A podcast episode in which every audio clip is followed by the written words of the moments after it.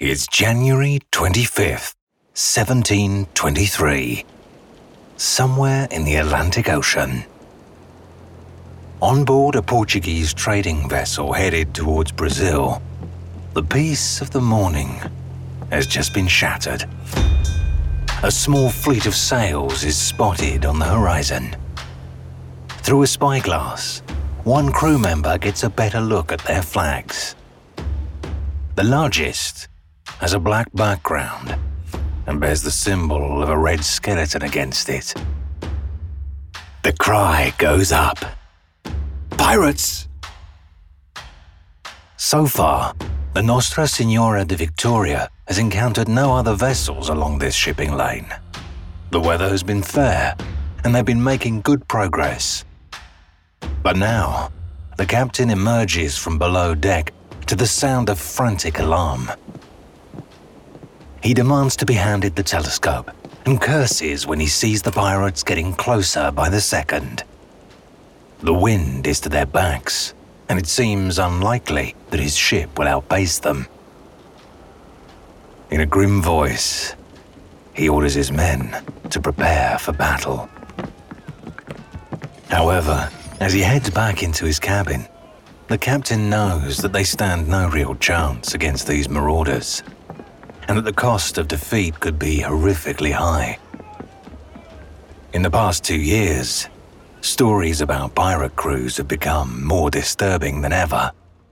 There are rumors of pirates torturing their victims for their own amusement, and even of burning people to death. But he knows how sailors love to spin stories. Still, the Portuguese captain has a dilemma.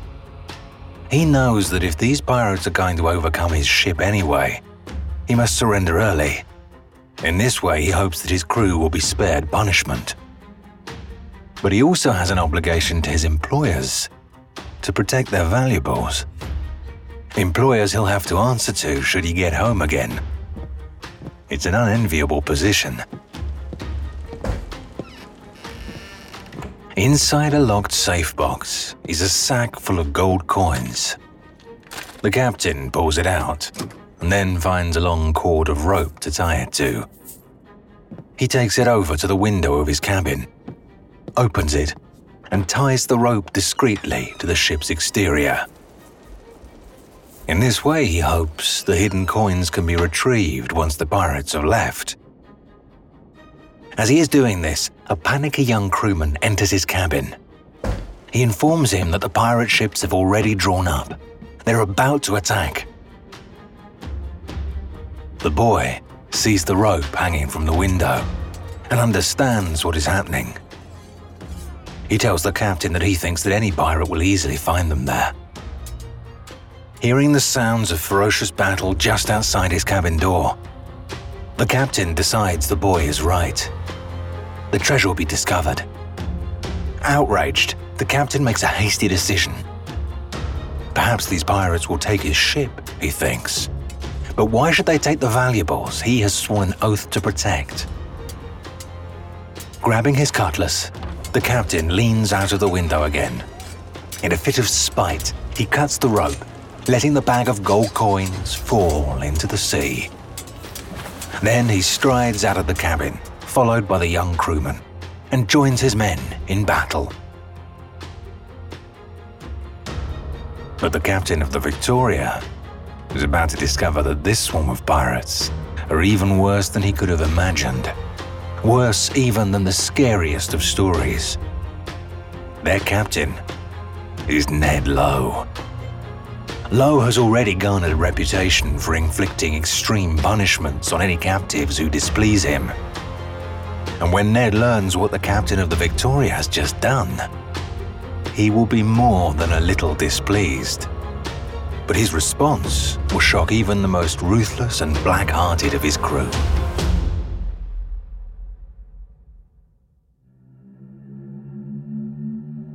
I'm Tom Morton, and welcome to Real Pirates, the show that dives deep into the true story behind the world's most notorious buccaneers.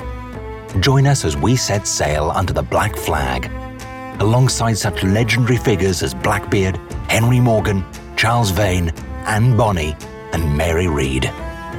We'll reveal how these marauding mariners rose to dominate the seven seas, the terror tactics they employed to overpower their prey, and what life was really like aboard their ships. Their reputations have swollen to legendary proportions, making it hard to separate fact from fiction. Who were they? Terrorists or freedom fighters?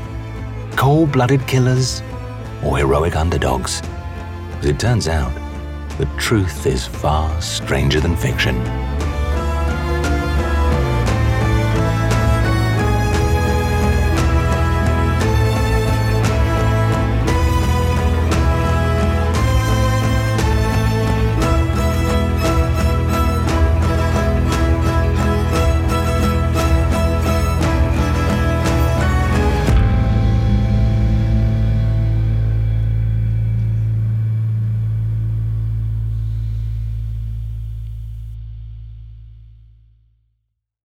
Captain Edward Low has been terrorizing the high seas for two years now.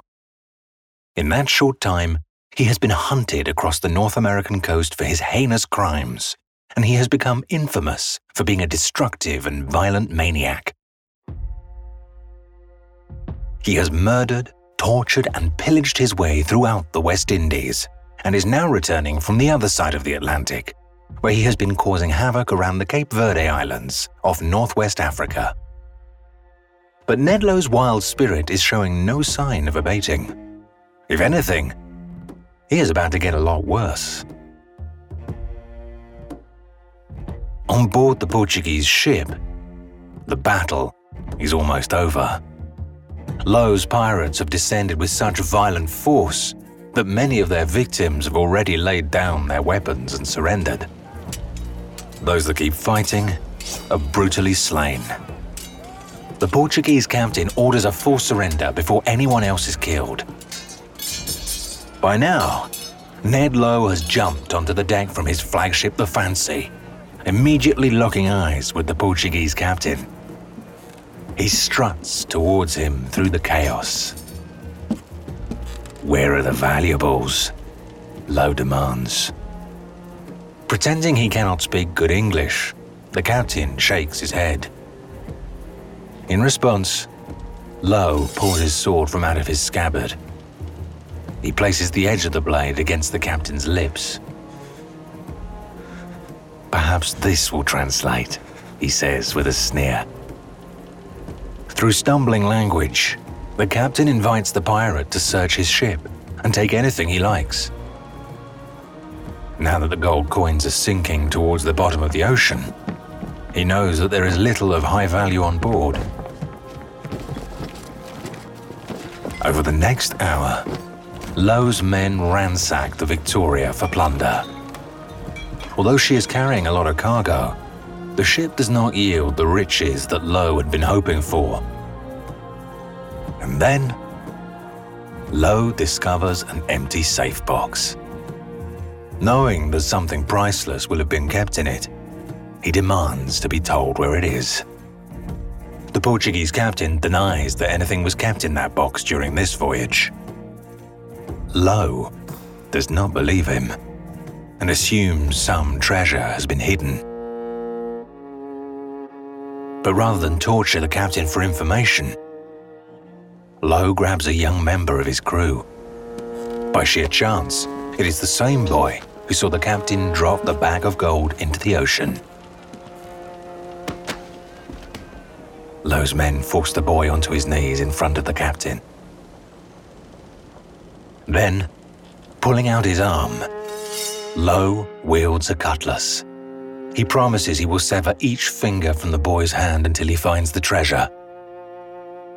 If the captain remains silent, Low claims he will proceed to chop every limb from the boy until the wood beneath them runs a deep crimson.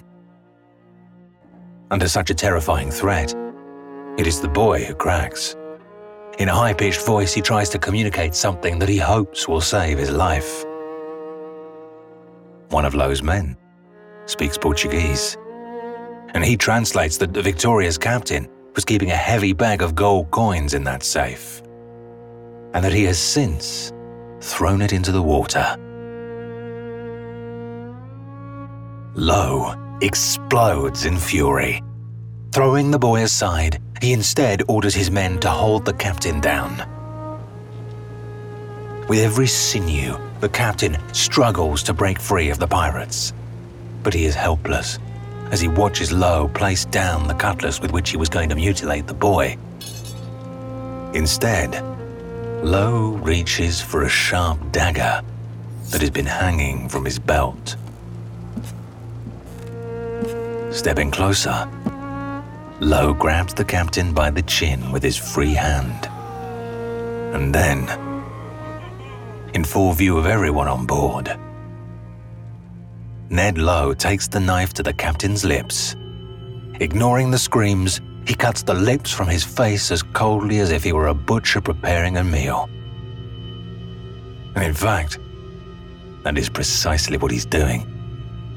Low has his men light a fire on deck. Then he broils the severed lips in front of the mutilated captain.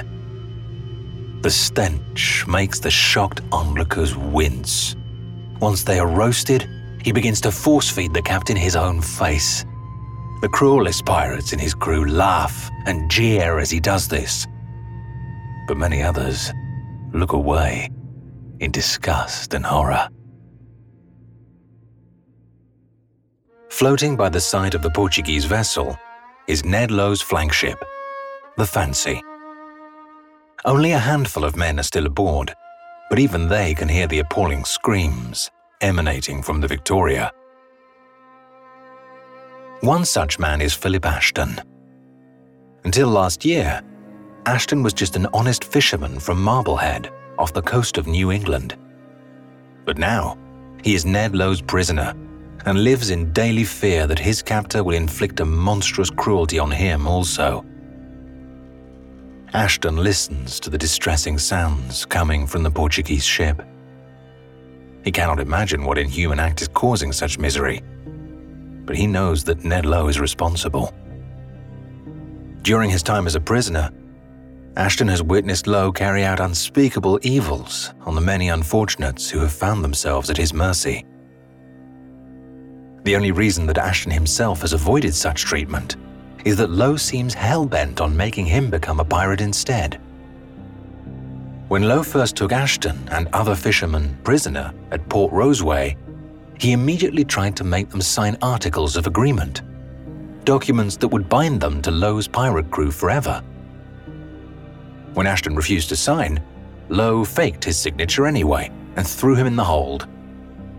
Only on special occasions are the prisoners allowed the freedom of the ship. Since then, Low has persisted in trying to corrupt Ashton and the others. He has tempted them with riches seized from trading vessels, got them drunk on plundered rum, and assured them that with him as a friend, they need never fear anyone else. Some of the fishermen have already been seduced by Low's extravagant offers to join the crew. He has proven to them many times that great rewards are available for men from humble backgrounds. They just have to summon the courage to take them. But Philip Ashton remains uncorrupted. A God fearing man, he would rather endure diabolical suffering than sell his soul as a pirate. Unfortunately, with Ned Low, he may have to. Dr. Rebecca Simon is a historian and author of Pirate Queens The Lives of Anne Bonny and Mary Read. There were other horrors on Ned Low's ship besides the one instance of cutting off the Portuguese captain's lips and forcing him to eat them. Any eyewitness, any prisoner, such as Philip Ashton on Ned Low's ship, would have seen people being severely beaten, being hung up in chains, being whipped, being flayed, having strips of their skin ripped off having their limbs, their fingertips, their toes being burnt, burning off parts of their faces. There were victims who were said to have had their ears and noses cut off and broiled and force fed to them. So, the instance with the Portuguese captain having his lips force fed to him, he was not the only one. But it was after this incident was published that people started reporting more and more about these atrocities that Low was committing. Maybe some were kind of overblown for kind of newspaper tabloids at the time, but he did have this reputation. He was known to beat people more severely than anyone else. Even reportedly, after a ship completely surrendered to him, he stole all of their foodstuffs and left that crew to starve to death. They did not. They managed to make it back to shore, but they were able to kind of give, again, more evidence to this. So Low was absolutely merciless to everyone he came across. Some of the pirates return to the Fancy, carrying plunder from the Portuguese ship. Ashton listens with horror to the story of the captain's severed lips. He is told that the captain was killed soon afterwards, but the carnage is continuing. Even now, Ashton can hear screams and gunshots from over on the Victoria. Low has ordered the execution of all 32 of the remaining crewmen. Ashton and the few other prisoners have been allowed on deck at the captain's orders. They are told that Ned wishes them to see the fire display as the Victoria is set ablaze. Plumes of smoke from the Victoria catch the wind, as does the acrid stench of burning flesh, as the vessel slowly sinks beneath the sea. Ashton looks across the deck for Ned Low, who must surely have returned to his ship by now. He can barely see anyone due to the heavy black smoke from the sinking vessel nearby. Then he sees his captor nearer to the bow of the ship. Low seems perfectly calm in his mannerisms as he discusses some point of business with his quartermaster. He is wearing a scarlet red coat that Ashton has never seen on him before. He assumed Low must have stolen it from the Portuguese ship. Then, as the fancy draws further away from the blazing Victoria, the smoke clears allowing Ashton a better view. That is when he notices that Low's coat is not really red, but simply covered in someone else's blood. Ned Low turns his head in Ashton's direction. He grins at his prisoner in an amused way, as if to say, You're next. After he cut off a Portuguese captain's lips and fed them to him, this caused an absolute outrage. Somehow, word got out, and this story was published in newspapers all throughout the Americas.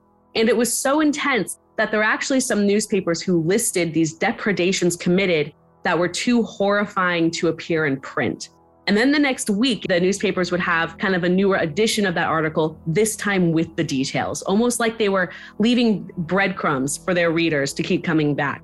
Because it was so horrifying, this idea of forced cannibalism is what got the authorities to start putting their attention onto Low and go after him. Not because he was a pirate. In fact, he wasn't any better or any worse as a pirate than anyone else. So there was no reason for him to get singled out until this happened until this report of Low forcing a Portuguese captain to eat his own lips. It was after this that the authorities made Low their priority because they were like, this is something too horrific to stand. This is someone we need to get rid of. The shocking crime that Low committed on board the Portuguese ship was widely reported throughout New England and made headlines in both the colonies and in Britain.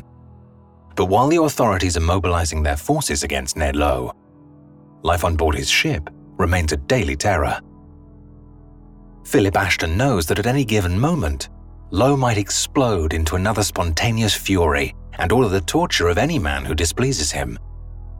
In the first few months of Ashton's captivity, the quartermaster would regularly thrash him with a flat edged sword for refusing to sign the Articles of Agreement. For much of that time, he was chained up in the hold of the Fancy as punishment for his disobedience. Recently, though, Ashton has been permitted out of the cramped hold more often. Now Low is allowing him to walk around on deck without any chains on. He wants Ashton to socialize more with the other men, in the hope that this might persuade him to willingly join their crew. But this newfound liberty does not protect him from Low's unpredictable temper. When he is in a foul mood, Low threatens to set Ashton alight if he doesn't agree to become a pirate.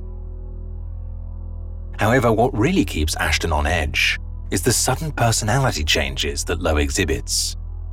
Because there are contrasting days when Low's behavior towards him is perfectly civil, even friendly.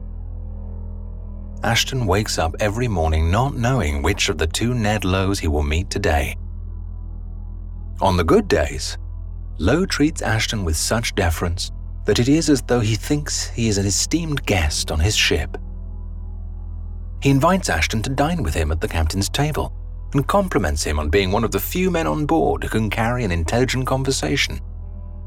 He proudly boasts that his late wife was also a religious person and that they attended church every day back when he lived in Boston. Ashton is interested to learn that Ned Low was once a married man, and shocked to hear that he was once a regular churchgoer. Listening to the fearsome pirate speak so respectfully of the importance of family life is mystifying. He then remembers the day he was taken prisoner and how Low asked him an urgent question at gunpoint Are you a married man? Curious to know more, Ashton dares to inquire why Low was so interested in his marital status. The answer surprises him. Eric J. Dolin is the author of Black Flags, Blue Waters, the epic history of America's most notorious pirates. It turns out that Low, like many other pirate captains, didn't want to force men who were married because if you had attachments back home like that, it would make you less likely to be a compliant crew member and more likely to want to escape whenever you had the opportunity to get back to your family. But Ashton, who was forced on board, refused to sign the articles, found out there was even a deeper reason for this when it came to Low, because clearly he felt guilty leaving Elizabeth, his daughter, behind in Boston. And at times during the subsequent months, Ashton would observe Low weeping openly and thinking about his lost family and perhaps regretting what he had done, leaving his only daughter to fend for herself. Ashton must have been stunned at the sight of this terrifying figure openly weeping in front of him. He's almost moved to sympathy by how wildly emotional Low becomes whenever speaking of the daughter he abandoned, as well as the grief he has suffered from the death of his wife and son. Almost. It causes him to wonder about the state of Ned Low's mind, and if these tragedies are somehow at the root of his horrifying activities at sea. It is a subject that historians still speculate on to this day. We didn't have psychiatrists or psychologists evaluating pirates. They didn't sit down on a couch and give up their secrets. But I think on the face of it, anybody that acted like Low did, I think is mentally deranged. I mean, anybody that is killing, wantonly killing people in such a vicious manner is not a normal human being. So it may not track with the formal medical definition we use today for psychologically deranged or mentally deranged. In my book, just by his actions, he is clearly a bit of a lunatic and a horrific, evil person. Where it might have come from, perhaps it is as simple as coming from the fact that his son died in infancy and his wife died shortly after his only daughter was born. And he just felt bereft, like the universe was not treating him properly. And uh, he decided to lash out in the best way that he knew how, perhaps by becoming a pirate. It's interesting to speculate about Ned Low's mental state. A lot of historians generally agree that Ned Low was undoubtedly a psychopath, meaning that he would disregard or violate the rights of others. He perhaps maybe had the inability to distinguish between right and wrong, or he just didn't care. And we can believe that because he lacked showing any remorse. He didn't really show any empathy towards his victims and he enjoyed torturing people, which also perhaps means he might have been a sadist, someone who enjoys inflicting pain on others. And we see this because of the way he would be so merciless with the way he personally would torture victims, even after they had surrendered. So he was absolutely a terrifying figure. Of all pirates who ever existed, he's the last one I would ever want to meet in my life. It is generally accepted by most historians that he definitely displayed signs of probably being a very brutal, murderous psychopath. Despite the pirates' campaign to convince him to sign on, Ashton persists, though it may cost him his life. He's quoted as saying, any death was preferable to being linked with such a vile crew of miscreants to whom it was a sport to do mischief, where prodigious drinking, monstrous cursing and swearing, hideous blasphemies, and open defiance of heaven and contempt of hell itself was the constant employment. If by some miracle he should survive his ordeal, his life may yet depend on his resolve not to sign the articles. Ashton was repulsed by these pirates and their behavior, never to succumb to their entreaties to willingly be a partner in crime, and thought they were the miscreants of the universe. He clearly did not relish the life of a pirate. And one of the things you have to remember is men who were forced to join a pirate vessel. In some instances, not all, but in some instances, when those pirates were captured and they were brought to trial, those men who were forced were able to prove through depositions and witness accounts and other information that they were forced and they didn't voluntarily join the pirate crew. And some of them, by virtue of that, were let free. Other men who were forced to join pirate crews even if they told the court, I absolutely didn't join willingly, some of them were treated just like the other pirates and were often sent to the gallows, in some cases without really good evidence that they were voluntarily joining the pirate crew. In other instances, there were witness information that basically said, oh, that's a bunch of baloney. After you signed the Articles of Agreement, you were fighting just as willingly as the other pirates when we took over XYZ ship, and you killed this person on board that ship so don't give me this stuff that you weren't a willing pirate. Ashton knows that if he remains on board the Fancy much longer, one of two things will surely happen. Either he will betray every value he holds dear, become one of Ned Low's pirates, and condemn both his soul and any hope of returning to his family. Or he will be executed in a vicious display of savagery and perhaps suffer an even worse torment than the Portuguese captain endured. His only real hope of survival is to somehow escape Ned Low's ship at the earliest opportunity. However, the odds that he will be able to do this are sky high. Since being captured in Nova Scotia last year, he has not set foot on land. But Ashton knows that given the smallest chance, he will make a run for it. Finally, on March 9th, 1723, Philip Ashton saw his opportunity. They were just off an island, uh, Roatan, an uninhabited island about 40 miles from the Honduran mainland. And by this point, Low had a little armada of ships. He had two or three vessels in addition to the Fancy. And one of the ships sent a longboat to Roatan to collect water, because that's one of the things, of course, when you're at sea, you need replenishments of water and food. So Ashton, who hadn't been on land since he was captured in Shelburne in Nova Scotia, pleaded to go on to the island just to be able to walk on the land. He was getting tired of being on the vessel all the time. And they finally relented and said, okay, you can come. But this hadn't been really premeditated by Ashton. This opportunity just arose. So he didn't have time to fully prepare. So all he had was a pair of pants, a shirt. He had no shoes. He had no knife. He really wasn't prepared to do what he was hoping to do.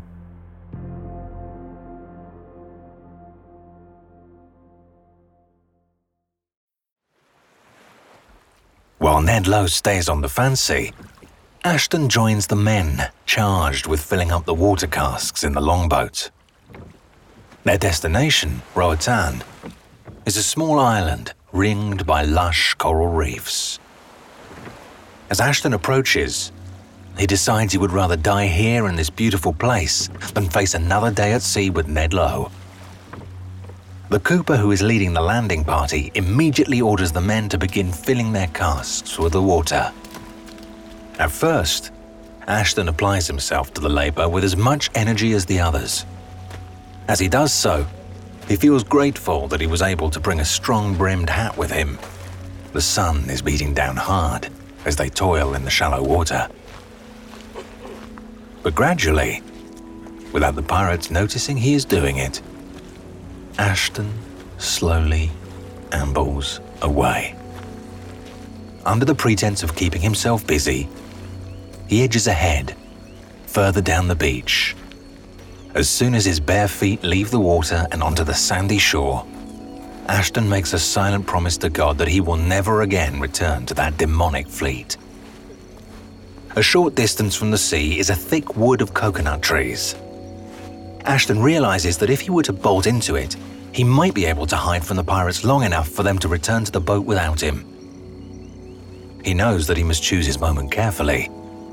If the pirates catch him, then he will probably be executed, either by them now or by Ned Low when he is returned to the ship. And so for now, he bends down and pretends to be searching through the shells and stones he finds on the shore. That is when the Cooper notices how far he has strayed from the rest of the group. He calls out to him. Ashton shouts back that the beach is full of coconuts. He wants to fill his empty cask with them as a treat for everyone on the ship. The Cooper waves back that this is a good idea and allows him to carry on.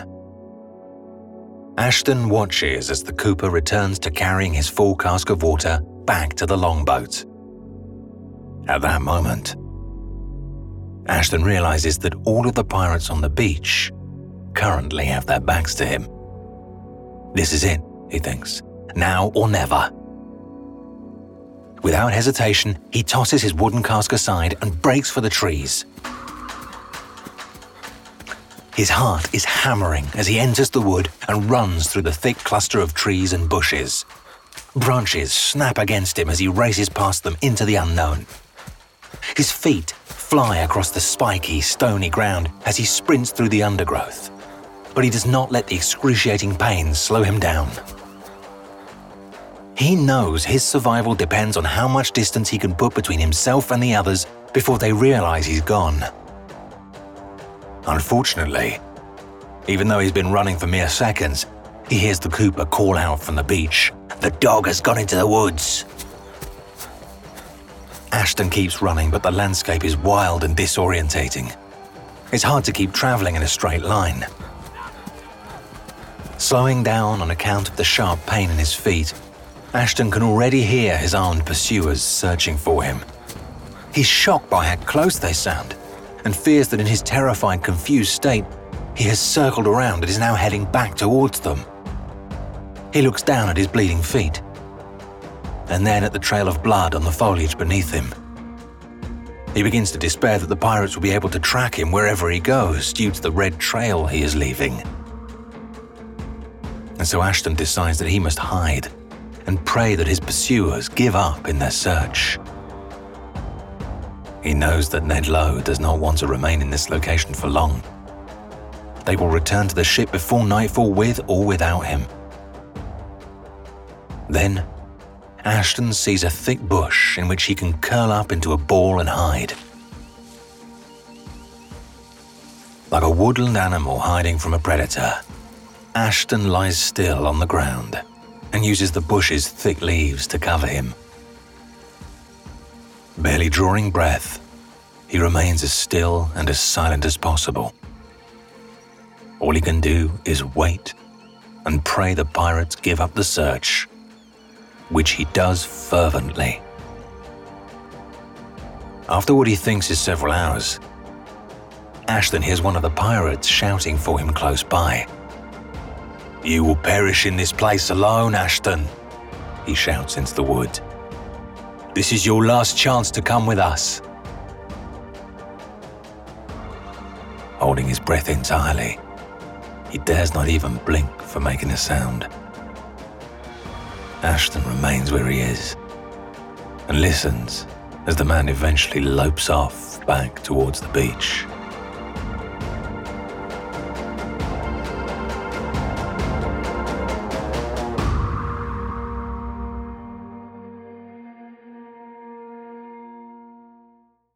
Night falls over Roatan Island.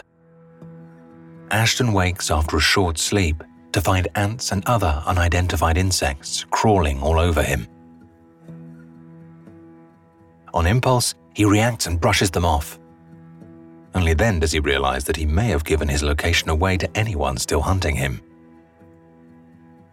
But as he listens out for any pirates, he finds he can only hear the strange sounds of the island's nocturnal creatures. Before long, he staggers out of the woods and onto the moonlit beach. His feet are grateful to feel the soft sand underneath them, just as his starving belly is glad when he finds coconuts lying on the ground. Bathing his bloodied feet in the cool water, Ashton looks out to sea. He can see no sign of the small armada of pirate ships that brought him here. Exhaling with relief, he offers thanks to the heavens. He has broken free of Ned Low's madness at last. Ashton cracks a coconut open against the side of a rock and drinks its milk. Then he pulls open the coconut itself and hungrily eats. But Ashton's happiness in having survived his ordeal as Low's prisoner does not last long. This island he's been left on appears to be entirely uninhabited, and he does not know how long he can survive on coconuts alone. He is marooned on a deserted island. Unless a friendly ship passes this way soon, Ashton fears that the pirates who called out to him in the woods will be proven right. He will indeed perish in this place alone.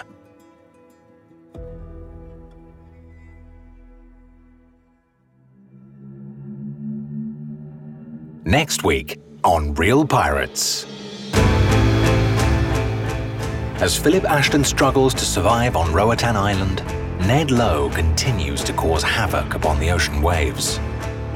In response to numerous reports about his disturbing behavior at sea, the British Royal Navy dispatches several ships to hunt down the deadly pirate. When HMS Greyhound, captained by Peter Solgard, catches up with Low's fleet off the coast of Delaware Bay, the stage is set for an epic battle. However, if Solgard thinks that killing Ned Low will be as easy as finding him, he's got another thing coming. Find out next week on Real Pirates.